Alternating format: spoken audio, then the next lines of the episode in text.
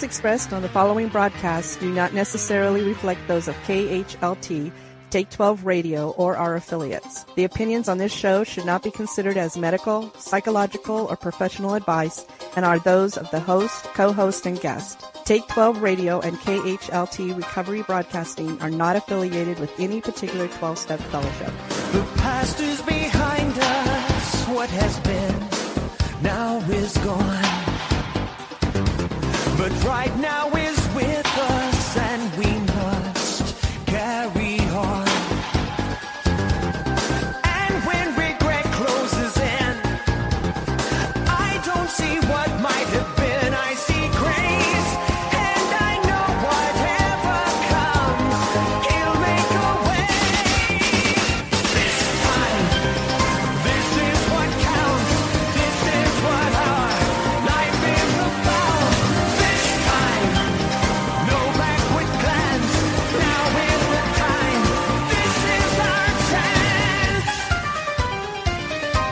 Welcome to the Victory Report, a presentation of Take 12 Recovery Radio featuring the men and women of Teen Challenge of Arizona sharing their experience, strength, and hope as it relates to overcoming life controlling issues by the power and grace of Jesus Christ. And now, here are your hosts, the Mighty Man and Denver Wolf.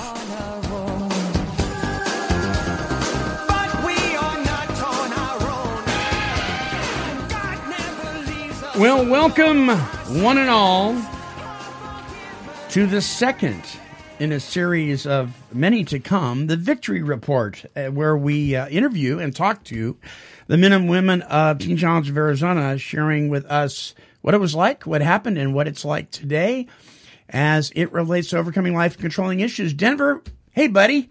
Good morning, Monty. Good morning. Denver is uh, our co-host at the Victory Report. Before we introduce our guest, I want to I want to play a little sound clip.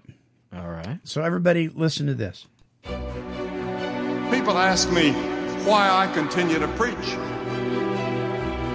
And I answer because the word of the Lord has come unto me. And he tells me to go and proclaim his gospel as long as I have breath. Many years ago, when I went to a little Bible school, I sensed the call of God upon my life. And I knelt there and I prayed and I wept. And I said, Lord, I'll go where you want me to go and be what you want me to be. And I want to ask, is God calling you into ministry? Ministry means service. Jesus said, I did not come to be served, I came to serve. Every Christian is called to ministry. Is God calling you?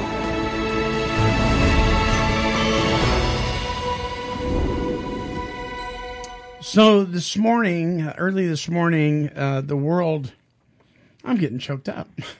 The world uh, lost a powerful man of God, and heaven gained uh, a powerful man of God. And uh, the Reverend Billy Graham passed away at age 99. And um, I, I wanted to play that sound clip because uh, we, it really doesn't veer away from the show. It really actually points to it because uh, he's right every believer is called to ministry of some kind. We are called to to carry out the great commission. And that commission is to in whatever we do in word or deed that it points to the gospel of Christ, the good news of Christ. And he certainly w- was an iconic figure and and a prime example. I, I mean leaders of other world religions would call on him for wise counsel he was the official counselor to over a dozen presidents, and believers and non-believers alike. I mean, uh, the man really showed us how to walk in the light of the Spirit and how to point to God. And uh, so we here at Take Twelve Recovery Radio wanted to to honor him and ask you the question. Uh, you know, do you feel a call of some kind on your life to ministry? The Teen Challenge program of Arizona is filled with people that God, God has a call in their life to formal ministry. Uh, certainly, uh, our guest this uh, during this victory report is in ministry, and she's going to be sharing her experience, strength, and hope. Uh, but Denver, how'd you take this news this morning that Billy Graham had passed? You know, I'm a baby Christian, so Right. uh, I didn't. Uh, I've heard that name forever and Right. ever, but uh, just hearing now that he got the call as a young person, he uh, followed through with that and listened to the Lord. Yeah. and uh, it obviously has taken him well. You know, Yes. he's been uh, faithful, and uh, he's in heaven today. So it's a glorious day for him. It certainly is. Yeah, yeah, Yeah. amen. Yeah, amen. Well, listen, uh, today our guest is uh, on the Victory Report is Brandy V. She's the center supervisor for the Home of Hope Women and Children's Center in Casa Grande, Arizona, part of the Teen Challenge of Arizona network.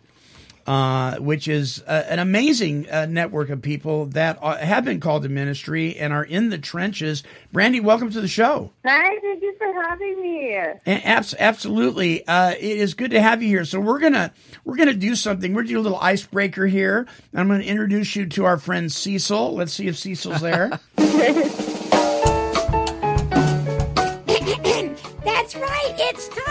everybody, to play a little Take 12 trivia on this episode of the Victory Report. So take it away. Whoever's doing it, just take it away. Do it. Go ahead. Do it. Alrighty. Mo- Monty tried, Brandy. Monty tried to get me to read that part of it. And he does well at this trivia thing. Cecil is faithful for him to do this right. And Cecil likes to introduce trivia, and uh, Cecil's on one of our other shows too. Uh, thank you, Cecil. And so we like to do a little game we call Take 12 Recovery Trivia. Uh, and if you get it right, you'll hear this. And if you get it wrong, you'll hear something like this. All right. So, I wish you were here to see it all go on. It's, it's a me it's a magical moment. It's a magical moment, yes. So, Brandy, here you go. Uh, by the way, if you get all these right, you get them all right. That's all. Yeah. Yeah. Yeah. There's no. Oh, that's- there's no prize. There's. there's nothing. There's. There's nothing at all. Aw. Been getting them right. You just. Feel you, that. you just get to go to bed tonight, wake up in the morning. That's all you get. It's the gratification of knowing you got it right. Okay, here's trivia. Brandy, here's trivia question number one. And these are multiple choice. Who has the largest eyes in the animal kingdom? Is it an elephant, a blue whale, or a giant squid? What do you think, Brandy? Do squid even have eyes? I don't even know if they do or not. I'm gonna go with uh, the whale. Sorry. It is actually the giant squid. They have eyes as wide as large dinner plates. You didn't ask me. Oh Lord. I'm going to ask you the next one. Oh. Okay, so Denver gets to uh, he gets to take a stab at this one. What is the name of the president and CEO of Teen Challenge USA? Here are your choices, Denver. Robert Schuller, Joseph Batluck, or John Jacob Jingleheimer Schmidt. Ooh. C. C sounds like a beautiful title. I'm going to go with B. B. Joseph Batluck. I- what, what do you, what do you think, Brandy? I agree. Yes, I met him. Great man. Yeah. Oh yeah, there you go. Brandy, excellent. Good. You're on my side. I was Okay. shooting in the dark. There you go. All right, uh, here's the third one. Uh, Brandy, according to the website Teen Challenge USA, who is the regional representative for Teen Challenge Southwest Region? Is it Bryce Maddock? Is it Snow Peabody? Or is it Gary Bentley? I'm gonna go with Snow Peabody. What do you think, Denver? I'm going to go with Sneep, uh, Sneepy Body. Peabody. yeah, Snow Peabody. well, if you guess Snow Peabody, We're you are right. correct. Yes, we are. All right. Good job. Uh, here's the next one. Uh, the school education program that presents students with the dangers of drug and alcohol abuse is called. Is it called Reach Out, Stay Sharp, or Building Buddies? What do you think, Denver? You know, it used to be Dare when I was a kid, and uh, Me too. it was it. Yeah, uh, it is. Uh, I believe uh, Stay Sharp now. What do you think, Brandy? I agree, and and unfortunately for me, it was Dare Two, which definitely dates me, but it is Stay Sharp. It is stay sharp. That is correct. okay. Uh, here's here's a here's a really really difficult one. Brandy, what color is Barney the purple dinosaur? Yeah, I know this one. I don't even need multiple choice. He's definitely purple. He's definitely purple. you agree, Denver? He was Right. trying to trick you, Brandon. Yeah, that's right. All right, and here's the last. Here's your bonus question. How many Teen Challenge centers are in Arizona, Denver? Two, three, or five? Five. Brandy? That is accurate. Five. That is correct. There are five Excellent. centers. Uh, there is a center for adolescent girls in crisis, ages 12 through 17, a minimum of three months. There's a center for women ages 18 and over with their children, a minimum of 12 months. There's three centers for men ages 18 and over, a minimum of 13 months, as well as prevention programs, outreaches to schools, churches, and communities. And if you or someone you know needs help to overcome drug addiction, alcoholism, or other life controlling problems, please contact one of these centers and you can visit www.tcaz.org. Excellent. There you go. So good job, Brandy. Wasn't that fun? That was fun. That was fun. I feel good. All right, that doesn't take 12 trivia. Mo- Moving right along. Moving right along. Yes, indeedy. All right. So, um, Brandy V is our guest. She is the uh, center supervisor for Home of Hope. Now, the first, at our debut show, we had Marianne on, and she works at Home of Hope too. Uh, and so, if you want to learn more details ab- about the history of the Victory Report and how it got started, you can go back to that show and listen to that. Um, but we're going to be focusing on Brandy's story today, and we're going to talk about Home of Hope a little bit as well. Uh, Brandy, uh, you seem seem like you're in a pretty good mood this morning, right? I'm in a great mood. I'm in a good mood. Yes. Okay. So- on a good day. uh, okay, great. Well, that probably wasn't always the case for you. What was going on? What brought you to a place where you yourself felt like you needed some help? Sure. Um, I think for me, it's definitely a, a, a whole combination of things. So I'll kind of try to get the gist of it without Sure. sharing uh, for two hours. But basically, say that it started. Yeah, it's a 60 minute show, so yeah, yeah. I'll try to keep it brief. I'm definitely someone who loves to talk, though, so you may have to reel me in. well, you're you're in good company. We, we love talkers. Good. Perfect. We're going to have to hang out after the show then.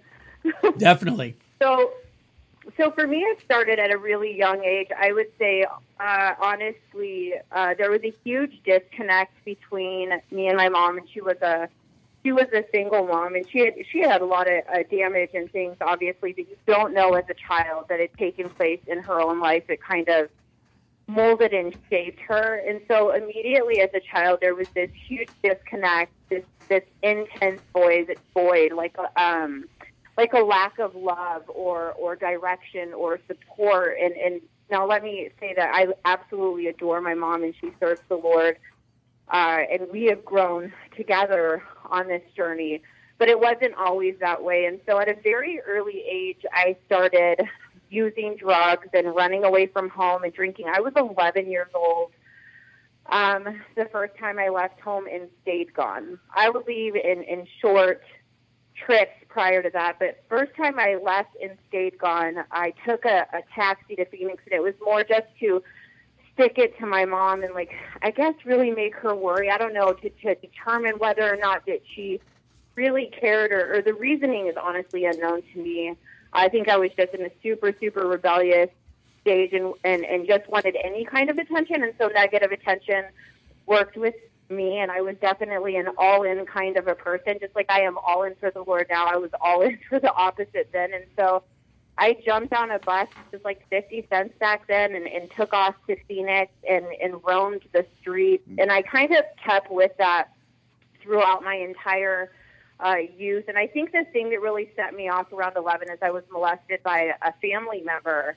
Um, and so that lack of support and security from the from my family in that area almost what was the point is kind of where I took that. And so I ended up roaming the streets for a long time in my in my adolescence and the and the police would take me home and I would just immediately leave again and they would take me home and I would leave again, and they put me in a, in a juvenile facility, and I would leave again. And I think I started running around with um, some street gangs in Phoenix at the age of probably 13, and then that kind of became home, and the things that they were doing became home, all very familiar, and you kind of do whatever you need to do to survive. And in that moment, for me, it was whatever they were doing, and that kind of filled that void. I felt really needed in a very weird way, um, a part of something. Did they give you a sense of, fa- Uh, of family, even though it was unhealthy? But that was kind of the sense you it had. Give me, yeah, I mean, super, super unhealthy, obviously, but it did give me a sense of family. I felt that I belonged somewhere, and even at my worst, I was accepted. Yeah. Um, and so it made it super easy for me. Uh, but you know, just like all things apart from God, uh, it's it's not gonna it's not gonna last. It's not gonna remain. Um, and I was 14 years old, and I was you know really addicted to huffing paint, and was probably the biggest for me, and honestly one of the hardest things for me to shake. I would lose blocks and blocks of time uh, and, and not remember, just black out here or there or anywhere. And I was 14 years old and I was uh, raped and left in an alley. Um, Phoenix, it's actually how I lost my virginity. I was shortly afterwards picked up and, and taken into to the juvie system again, which is where I found out that I was pregnant. And I remember sitting there arguing with the nurse or the doctor at the facility, saying basically that it wasn't possible because I hadn't even had sex. Um, Wow. And you know, my yeah, it was tough. But my mom saying you will have an abortion, you will have an abortion, and of course, me being me and wanting to push against my mom, I decided to keep uh, my daughter. And so I was 15 years old the first time that I had a child. Definitely in no way ready uh, for that responsibility. Um, and, and really believing, I think, in a sense, that she would awkwardly fill that void again that I was searching to fill. Sure. Um, and, and, and, and it just didn't work out that way. She ended up, my mom ended up taking uh, custody of my daughter, which is definitely was wisdom for sure. And I continued to do what I continued to do for years, whatever I needed to do to survive. A lot of obviously breaking a lot to survive. I slept on the streets uh, most nights. If I wasn't on the streets, I was in some random somebody's house or some dirty motel or whatever it was. And that's just kind of the way that it went for me for years. And I was totally okay with it. For me, that was normal. For me, uh, it was comfortable. It wasn't scary, I think, for me, even at that age, because it had just already become uh, very familiar. Um, and so I, I just, you know, I continued to live that way until I met my now ex-husband, and that was the next thing to fill the void. We were really, really young, and I ended up, uh, you know, we ended up getting married, and, and I allowed him to fill that void. And he was a extremely abusive uh, man. He would hold guns to my head. He would. I ended up giving him two children. Uh, he would, you know, just do the most. I mean, I could go on and on about Sure. the damage that was done, but it was extremely intense. And I stayed because I because I had made a vow, a very unhealthy vow, that I would not do what my mother had done, which was leave. And, and my father was very abusive to my mother, and that I wouldn't do that. That I would hold the family together. And what I think I didn't realize in making that vow and that judgment against my mom, and in staying in the relationship that I I was doing more damage to my children than good staying in that relationship, and obviously physically and emotionally to myself as well. Um, but I thought that I was doing the right thing in a very sick way, and so I stayed, and I stayed for years um, until he, uh, one night when I finally worked up the courage to leave, you know, he had gotten someone else pregnant and just continued to beat me, but not let me go, wouldn't let me move on. So I just decided to leave. When I wouldn't go back, he ran me over with our Suburban. Oh my goodness. And yeah, split me right in half, front and back, sheared my pelvic bone, and left me in the street. Um, he came back, uh, drove back around. I don't know how long later. I was in and out of consciousness in the middle of the street. And I remember begging him and not being able to cry, I think because I was in shock, but I remember really desperately wanting to work up the tears so that he knew that this was serious, you know, and that I, I, I needed help. Um, and I remember begging him to to remove me from the street and to really uh, to, to take me to go get help. And yeah, he went on and on and told me that I was very dramatic and that I just needed to get up and things of that nature. And for me, all of those those types of conversation were super normal. He ended up, you know, picking me up and throwing me in the back of our suburban and driving around with me for hours. Oh my goodness. Um, How old were you yeah, at this point, Brandy? Uh, I was 26, I believe. Twenty six. So it um and and that for, for me that was normal. I ended up in the hospital obviously on life support. It was days before he had contacted my family um and let them know. He ended up uh, going away to prison. And for me, uh, coming off of life support, you know, and, and I'm lying to the police officers, and I'm desperately trying to hold on to that that thing that even it was unhealthy, and even that it so it was broken. Uh, I needed it. I needed it. I needed that very unhealthy, very sick love to fill that void because it something was better than nothing. Sure. Um, and so with him being gone, and obviously they had, you know, the police had taken him uh, into custody. I still, I think, like any woman in abusive relationship, I think it's really hard for people to understand that you definitely draw to whatever that thing is in that other individual and that unhealthy part of you. It doesn't really matter, and so everyone can tell you over and over and over again that this is that this is not right and that this is no good and that you need to X, Y, and Z. But until you really um, until there's something healthy to replace that need, uh, it, it it almost doesn't matter if that makes sense. Yeah, yeah it, it makes total sense. Uh, Brandy, we're going to take a short break, and we come back. We're going to pick uh, pick this up. So uh, don't go away, listeners. Uh, this is a powerful story because don't don't you know? And Brandy's right, Denver. Right? I mean, I- unless you have something to replace it, it's as good as it gets at Yes. at the moment. You know, even you can know beyond knowing that what you're in is not healthy and wrong and not getting you anywhere Something's better than nothing. but something's better than nothing. So, uh, listeners, don't go away. More with our guest Brandy V when we come back. Uh, a story of, uh, well, just of some really rough stuff, and we're gonna be talking about uh, how things change too. So, uh, don't go away. We'll be right back. This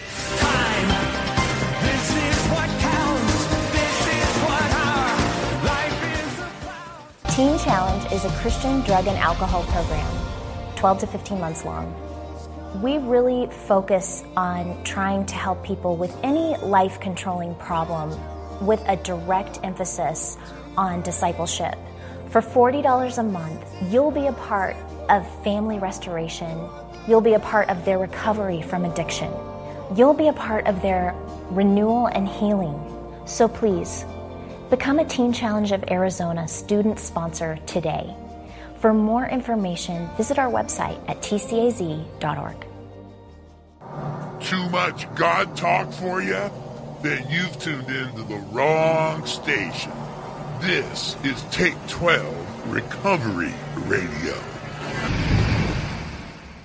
That's right, and we're back. Boom. Boom, we're just, back. Just like that. Yes, just like that. Welcome to the Victory Report. Uh, and by the way, as a monthly sponsor uh, of Teen Challenge Arizona, this is some of the things you're going to get. You're going to get stuff, Denver. Right on. That's right. We all like stuff. You're going to get a monthly newsletter uh, from your student, uh, a photograph of the student that you're helping, personal invitation, and VIP seating to their graduation. Uh, opportunities for you to write and encourage your student. Of course, you'll get a tax receipt for your monthly income because Teen Challenge of Arizona is a 501c nonprofit. Uh, when you sign up as a monthly sponsor, Teen Challenge of Arizona will send you a welcome kit introducing you to your sponsor's student. So this is the number you can call if you want to sponsor a student. It's uh, 1 800 346 7589. Or you can go to tcaz.org. All right. All right? All right. That's the that's the information you need. That's the information we need. Yeah, that sounded that almost sounded like you, Brandy, on that promo there. Was that you? That was not me, but I know who it was, and she's amazing. Oh, so that's it great. Really wasn't me. so Brandy V is our guest on the Victory Report uh, on, on this episode of the Victory Report. She is the center supervisor uh, at Home of Hope Women and Children's Center in Casa Grande, Arizona. Um, what is a center supervisor? Is that, do we call that we call that a, A program, program coordinator. Program coordinator Yes. here is that similar? Yeah, that's. I think that that's very similar to what you guys call it there. Basically, um, a lot of running center. Honestly, it's uh, you know the the larger student issues, uh, the different department staff. Um, really, just I think coming alongside and really supporting um, the director so that she's not carrying, or in my case, she, or in the men's case, obviously uh, a he Right. but carrying all of the weight, kind of being that armor bearer, and really just honestly supporting the staff, making sure that they have everything they need um, to effectively do their job and to minister to the ladies. Go ahead, Denver. Yeah, uh, you got called into this position, obviously, by the Lord. How long from the time that you entered Teen Challenge's doors to this point in life now? How long have you been involved with TC? I came into the program in February, six days before my birthday, February 6th, uh, 2012. All right, 12. I went through the program. Yeah. I went through the program in 12 myself. That was a good year. And I went through the program Oh, dig this. 30 years ago. They were alive? they, they were. Yeah. Yeah. Oh, Monty's got some wonderful stories. Oh, I- my I, I wish you were here. We could sit and visit. Oh my word. Yeah, some of them are some of some of them are uh, not worth repeating. At least not airworthy. I, when I when I came in, I wasn't done. If you know what I mean. All right. They so- or may not have one of those. yeah, yeah, but but you you guys have turnover, right? You have people go out and then come back. True. Oh yeah, yeah, Sure. absolutely. Sure. I think that a lot of them, it- like you know, like you shared, and I even, like I said, I had one of those moments myself where you really, you know, you're either doing it for someone else, you're doing it for your kids, you're doing it for your parents, you're doing it for probation, uh, not necessarily sold out to the idea of change, or you just need someplace to be momentarily, and you come, and it- it's tough. It's so hard to look at those things. It's so hard to deal with those places of, of wounding, um, and and really uh, trust God in those situations and allow Him to heal those memories uh, in those places. It takes work and it's, it can be painful. And I think a lot of people kind of run from things like that. I definitely was one of them. Uh, but I think that you see them come back more often than not. You definitely see them come back more often than not and just say, I, I need this. I need this. So, so Brandy, what what was there one event particularly that brought you to a point of submission and and surrender that brought you through the doors of Teen Challenge of Arizona? What what was going on to Uh, do that? I would I would say all of it as a whole. I really got to a place I think that by the time I walked through the door, honestly, long story short, meth addiction, uh, healing from the accident, just all of the above. I was looking at 35 to 45 years in prison walking through the doors here. Oh, my. College. Whoa. Yeah. Bad girl. I, um, you know, I had already been a couple of times, but not definitely not in the magnitude that I was facing walking through the doors. And I think part of me um, definitely wasn't willing. my mom was all for it, obviously, uh, but it really took my my 17 year old daughter, who was 17 at the time. Uh, she, we were we were outside and we were talking, and she said. Um, Mom, I really need you to go here. And, and this is the same daughter that, that my mom raised. And I, I really need you to go here. I need you to just try. And I said, Angel, I'm doing fine. I'm just, you know, I'm getting by. And she said, Well, I am really sick of you just getting by. Ah. You know, and yeah, and so that was coming from my 17 year old, and I really wanted, um, you know, I wanted her to be proud of me, even though I had already did the most uh, to make it the exact opposite of that. And I really wanted to be her mom and, and obviously a, a mother to my other children as well that I just basically alienated during my addiction, just pushed so far away from me. Um, so I think that's really what it took for me. But truth be told, when I got out here to Casa Grande to take the tour, the Lord was not slow at all. He, they came, and I don't even know how. Only God found me in Casa Grande, repoed my car. My phone turned off, just completely turned off. So I was stuck out in Casa Grande with no car, no phone, no anything, um, and just facing this, this this really long uh, sentence and outcome. And so after my daughter said that, it wasn't a hard decision to say, I'll try, you know, even if just for a month, I'll try. Well, it sounds like a scene out of Breaking Bad or something. You're out in the middle of the desert, you know. It's just like uh, you, you- you're at a place. You know, we we often say within uh, some recovery fellowships, you know, unless you have the unless you have the um, uh, y- y- the willingness of a, of, of a drowning man, you're probably not going to reach for a life preserver. But Right, you you you were definitely drowning, and Oh, yeah. yeah, yeah. So, um, what was it like? I mean, when you when you walked through the doors, I mean, were you scared? Was it like finally I, I can breathe? What was going on? Uh, I wouldn't say that I was scared. Honestly, I was. Um, uh, I was so closed off.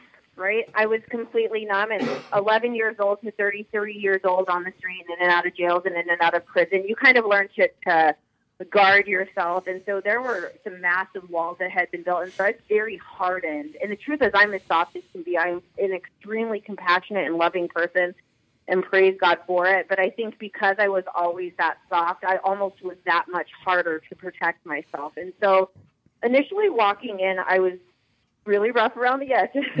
Super rough.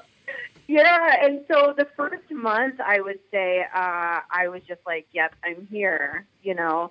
But I would watch the women around me, and I would watch their hands go up in praise, and I would.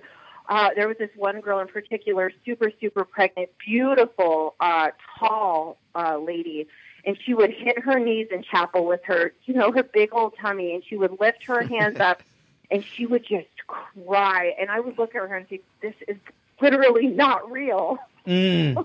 and I just couldn't understand, and I didn't know where it was coming from, and I was so very confused uh, that I went to church uh, um, here in the program, and I said, "All right, God, perfect.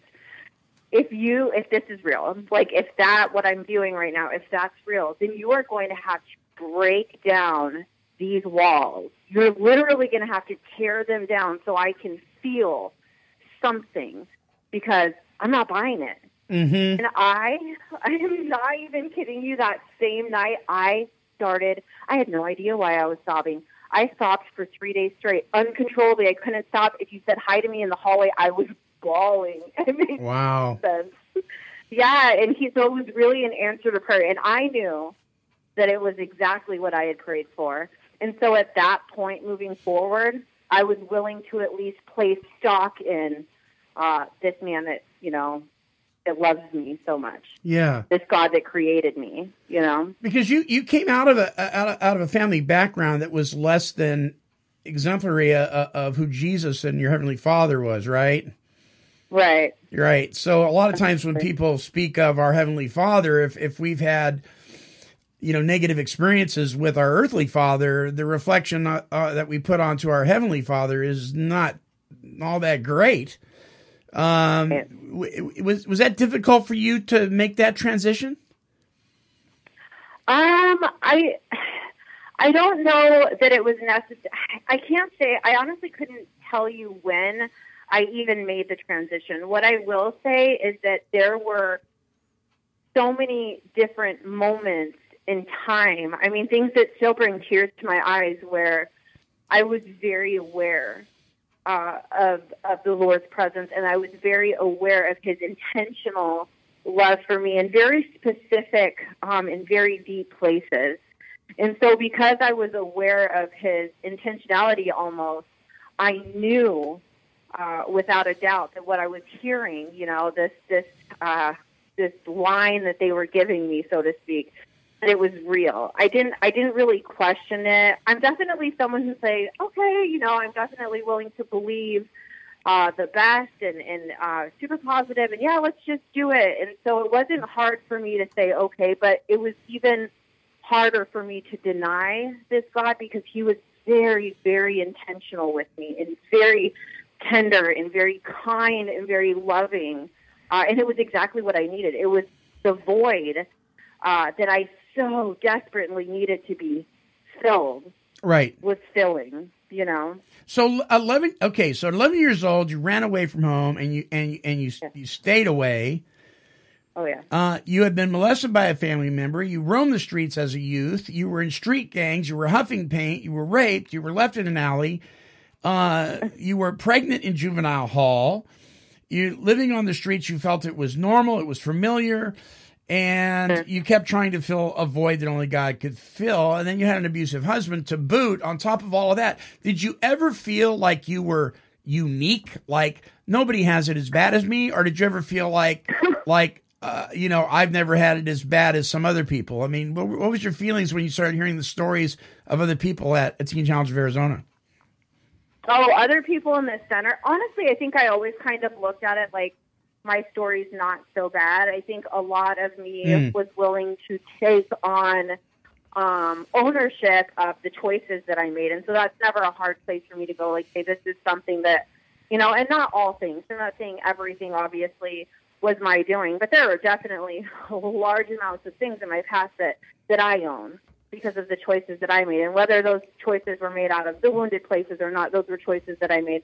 I do now think. I mean, you hear stories uh, way bigger and, and smaller, but I, I I don't think that it's necessarily the the story because I mean something as simple as or what would be simple to me, I should say, as a as a parent a parent splitting up, you know, parents that have been married your whole childhood and then they split up. That can cause some serious Sure. damage uh, to someone, you know. Uh, whereas me, that was super, super normal. There was never a time where there was a relationship, anyway. So, you know, and so I don't know. I, I would say that totally lost sight of the question, honestly. But I would definitely say that I felt as as normal or as you know wounded or as whatever as anybody else. But but but I can tell by, by the way you're sharing though that because of your experiences, you've been able to uh, identify with other women and uh, like like somebody else may not be able to, right? Right.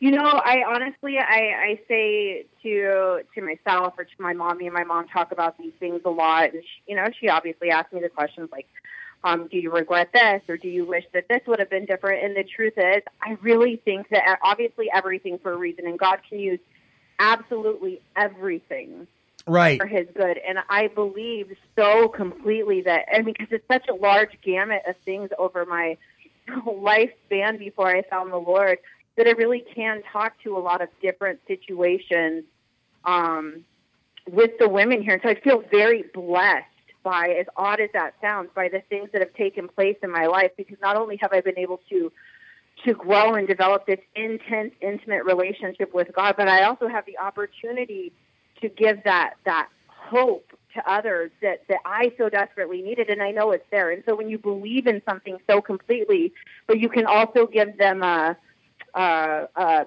a story, right? You can relate to them Right. uh, in that and say, hey, this is what that looks like for me. I think it's almost that much more powerful, and I think that's why part of the reason why Teen Challenge works so well because so many of us have that that story to share, that really intense story to share. And so, if it's possible for her or for him or for them, then then it could be possible for me too. You know.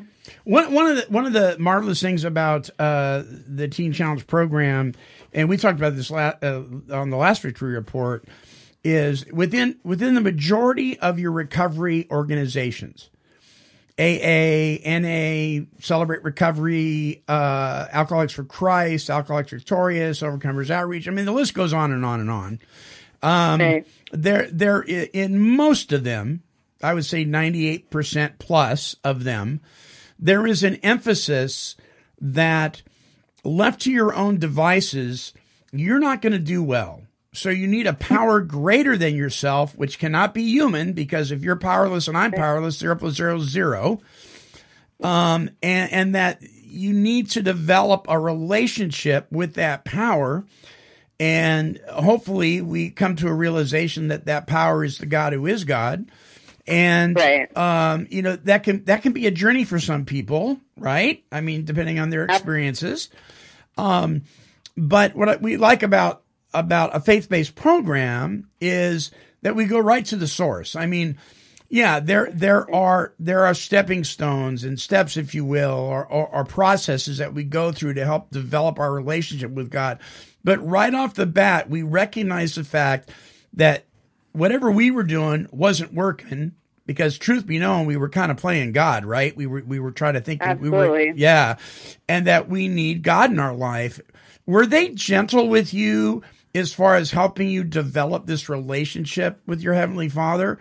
Uh, Uh, they were they were beyond gentle with me. I'm telling you, I'm not joking, and I'm not going to go into the stories of my program. right. But I I wasn't gentle. I was like I said, I was very hardened. I was super rough around the edges, and I honestly believe that any other place would have washed their hands uh, of me and of the kind of trouble I caused.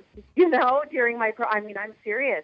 But they uh, they didn't. It was there. I think uh, Marianne did talk about it in the last one that there's the motto that they love you back to life or love them back to life. And it is so absolutely a thousand times true. And the truth is for me, it was really, really what I needed. But they, I mean, they never gave up. They constantly ministered to, loved on, prayed with, encouraged. I mean, and even after I did the most, I ended up, you know, leaving for 30 days for some, some, some pretty serious, uh, you know, things. yeah. Yeah. And uh, they brought me back, and I really believed that coming back uh, for that meeting to determine whether or not they were going to bring me back, that there was no way they were going to let me step foot back in this house um, because it was destructive. I mean, it was extremely destructive, but they sat with me, they prayed with me, I want to say for two to three hours, and I just and they helped me connect uh, the dots uh, to some of the behaviors, and and then they welcomed me back with open arms. I mean, they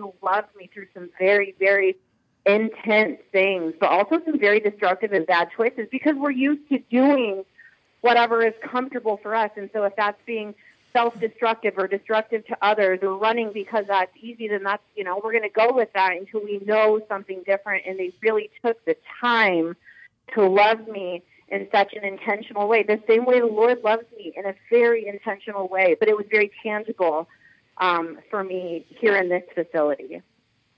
Any questions for for our guest, Denver, as you're sitting here listening to her story? I gotta tell you, Brandy, you're just rolling along. I have no questions. You're covering bases. She is, isn't she? Yeah. You know, you mentioned something about comparing uh, our stories to each other's stories, and I personally, uh, myself in my recovery, I have felt blessed that my story pales in comparison to Sure. some.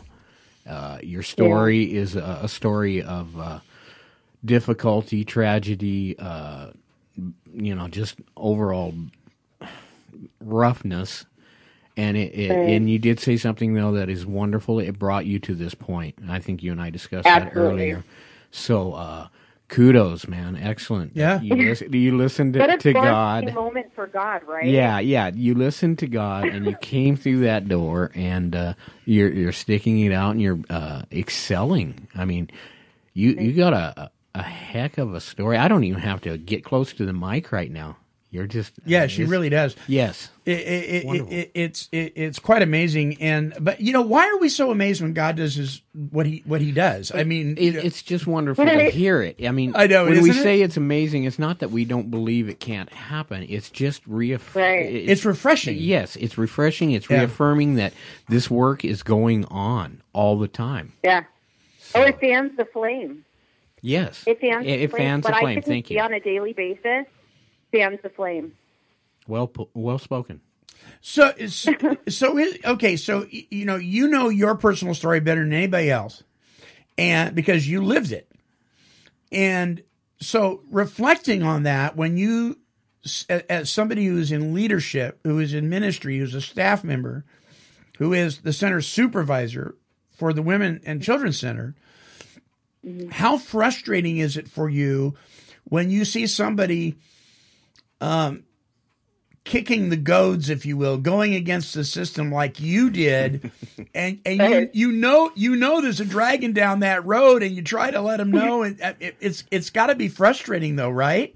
Um, you know, it is. I mean, it can be yes, but I think that it's more heartbreaking than anything. And Heartbreaking. Like I said, I such a massive heart for people in general. I mean, even the worst. I'll give you the perfect example. What the girl that my ex husband got pregnant while I was expecting our my youngest. I was like, you know, you know, you expect a, a big blow up scene, and I remember the first time I saw her, I said. Oh, she has really pretty teeth. Oh wow. response because just seeing the positive in people in general, it really to my very core is who I am. And so in situations like the one that you're describing, yes, it can be frustrating, but I think it, it's heartbreaking. But I think those are the people I almost gravitate to more because they remind me so much of myself. And so it's going to take, you know, and for everybody it's something different because we are all created and crafted very, very differently.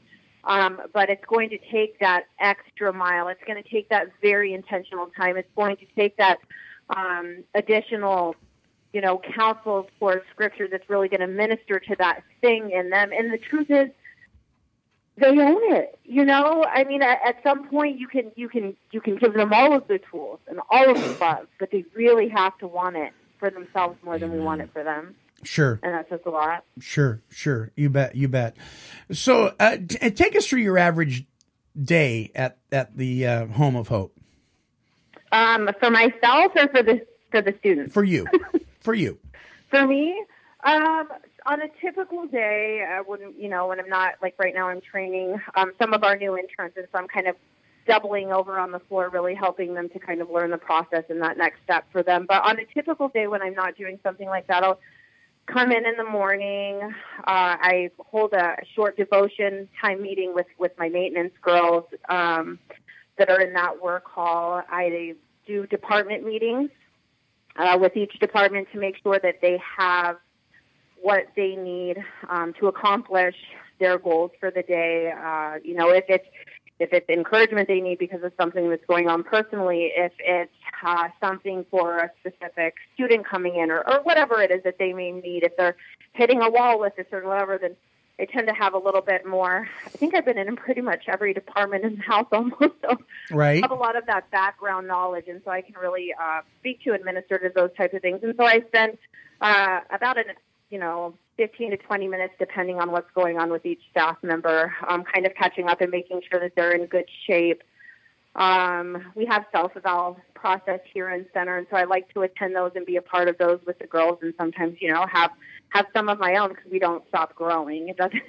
It Sure. doesn't stop. You didn't. You didn't arrive just because you have you know uh, completed. There, there's always more um, to work on, and so uh, and then by that time, typically it's it's lunch, and then I have uh, you know request forms from the students for for certain things, passes, uh, phone calls with parents. Really, just depends on a day to day. As you guys know, anything can happen, and so I Yeah. hit the the very large issues, the very intense ones head on. Lots of conversations, lots of ministry throughout my day. Uh, so just depending on on what's going on for the day. You you bet, you bet. So so do you guys uh, as a staff, do you guys meet together for prayer on a regular basis? We do. Yeah. So is that like a morning thing you do daily or We have uh, we have typically we would love obviously for everyone to be uh, available in the morning. That's definitely not always the case. We do have Tuesdays set aside specifically um, as a team. Tuesdays? And so yeah, Yeah, yeah. We Don- know Donut Tuesday. Donut Tuesday. Donut Tuesday. Monday you hit the ground running, and so Tuesday's always a good day to kind of bring it back and you know Right. really invest and love on and encourage one another. So you have a real connection with your department heads on a regular basis. I love them. I, you know, you could, it, it really takes everyone, and everyone is so uniquely gifted in all of the different parts of the body, and so you, they're amazing. I absolutely do love them uh, with everything, and I, I love easily. So, so Yeah. Oh, she loves them that huge. I really do love everybody. I think, but but a very intentional and special love for each and every one of them. A few of them I went through the program with um, six years ago. Our intake coordinator is actually one of them, and she is just one of the most passionate, genuine, gentle uh, people that I've ever met. You know, and so they all really are unique and special and bold and amazing and very, very uh, qualified and loved by the Lord. And you can see it just in conversation with them. So, yeah, they're all pretty special. So we're we're almost out of time because we have a closing song that we're going to be playing. But let me let me ask you, uh, What do you do for Brandy as far as maintaining a healthy state of being recovered? And, and when I say recovered, I mean, I mean that that we we've recovered. Denver and I sit here uh, as two men who have recovered from a seemingly seemingly hopeless state of mind and body through the power of Jesus Christ, um, and and and working, you know, some some applicable using some applicable tools to keep us in that state. What do you do for Brandy? Honestly, my favorite thing to do, I'm not even going to lie, is my granddaughter. I just love her so much. She's the best. And so I spend a lot of very intentional time with her. And I still have uh, two uh, children under the age of 18 that I, that I spend a lot of time with. But on a personal level, I actually just recently am waiting for my prison ministries application to go through uh, because I am a felon, it's taken a little bit longer, but that's somewhere that I'm going to start investing any additional time I have because I just think that it's really, really important that they understand before they hit the streets again that there definitely is another solution. And if you can just get through and really, you know, Right. that can sink in, if you can plant and allow the Lord to water that seed while they're there, then maybe, just maybe, it looks a little bit different for them than it did for me. You know, Yeah, do, you, do you have a do you have an, a, somebody you're accountable to spiritually? Do you attend like Celebrate Recovery or any of that kind of thing? That's just for I- you. Very invested in our church. Uh, I go to, to Crossroads out here in Casa Grande. I love my pastor. Um, I don't go to celebrate recovery really, but I do invest in the house and the things that we're doing here as far as um, outside services and things like that. And like prison ministries, like I said, is something that I'm very passionate. About. Right. I'm yeah. Yeah, yeah. So, so you, I, I'll bet you, you though. I bet you have people in your life that have permission to call you on the carpet if they think you're going sideways, yeah. right? Yeah, yeah. Absolutely. We have uh, our director actually here at the center. Her name is uh, Teresa. Is one of the people that have been with me my entire uh, program, and she's actually a very uh, in your face, bold, loving, passionate person. She was the Yeah, one. we know somebody like that. Yeah. I love it. she refused to give up on me, and so she very much is that person. Uh, also, our child care director, Sybil, who just full of wisdom. That that if I've hit a wall, I mean, I don't even have to say it. I can go on and on and on about this frustration or that story, and they'll say, "But do you realize that that's your pride, or do you do you realize that that's control?" And then you know, on goes a whole list of homework and Sure, sure. books and things for me to read and really invest. so yeah, I do definitely have those people. And by the grace of God, I get to work with those people on a daily basis. Right. You know? Right.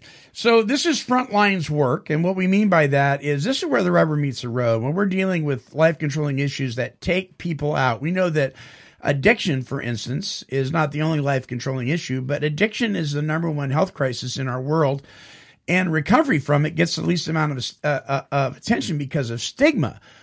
And when you're in the trenches like you are, uh, you experience stigma, right? I mean, you hear people say, "Ah, yeah, sure, whatever." I mean, you know, those those gals, they'll never get, they're never going to get sober. They're going to do. I mean, Oh, yeah. you know, and that's got to be, especially for you know. I mean, when I came in the program, you know, all my relatives were like, "Yeah, well, whatever, we'll see." uh, you know, but but being in the trenches on a regular basis helps to break that stigma, which is so vitally important. Your guys' website is www.tcaz homeofhope.org and the link is uh, up on um, on the webpage uh, here as well. Uh, uh, Brandy, before we, we close out the show, uh, is there anything that you would like to to say? Any, any specific person you want to thank, or uh, who's been the major influence in your walk? Uh, Tell me about that. Honestly, honestly, first and foremost, obviously God. Like, Yeah. who wouldn't say that? It's kind of like getting up and accepting your enemy. Right? you know, it's like just, you know, Wow. but it's true. But honestly, just Teen Challenge as a whole, there are so many individuals. I mean, even in the men's centers, there, there are pastors and directors that have really poured into my life um, on a personal level, just in passing in conversation. Our corporate office, who has some some absolutely amazing people who are really willing to invest and spend time in my in the in the center that I'm that I'm blessed and honored to work in. You know, I couldn't they just don't give up. They just don't, and so it's such a it's such a special special place to be a part of. And so I'm just I'm honestly beyond grateful. And if I had to say anything, it would just be an encouragement to someone who maybe is listening and you know is just like yeah that's great for you, but what about me? Or I just can't see it. I can't see it. And for me, I had a really hard time. You know, not necessarily a hard time believing, but definitely had that area of unbelief. And so that scripture where it talks about I think it's in Mark where I, I believe that helped me with my unbelief was definitely something. Mm. But there is a scripture in Psalms that says, Your path leads through the sea, your pathway through the mighty waters, a pathway no one knew was there. And that, that was it for me. Like, I had no idea, no clue that all of that would lead me here. And so I would say, uh, you know, I believe that for anyone and everyone. I would just really encourage them if there is someone that's listening that needs help to really reach out and go to the website, click on the the, the Get Help tab, uh, or give us a call because it's absolutely life changing. My relationship with the Lord, I I, I couldn't imagine ever uh, not having this now, you know, or not wanting and desiring to continue to grow this on such a massive level.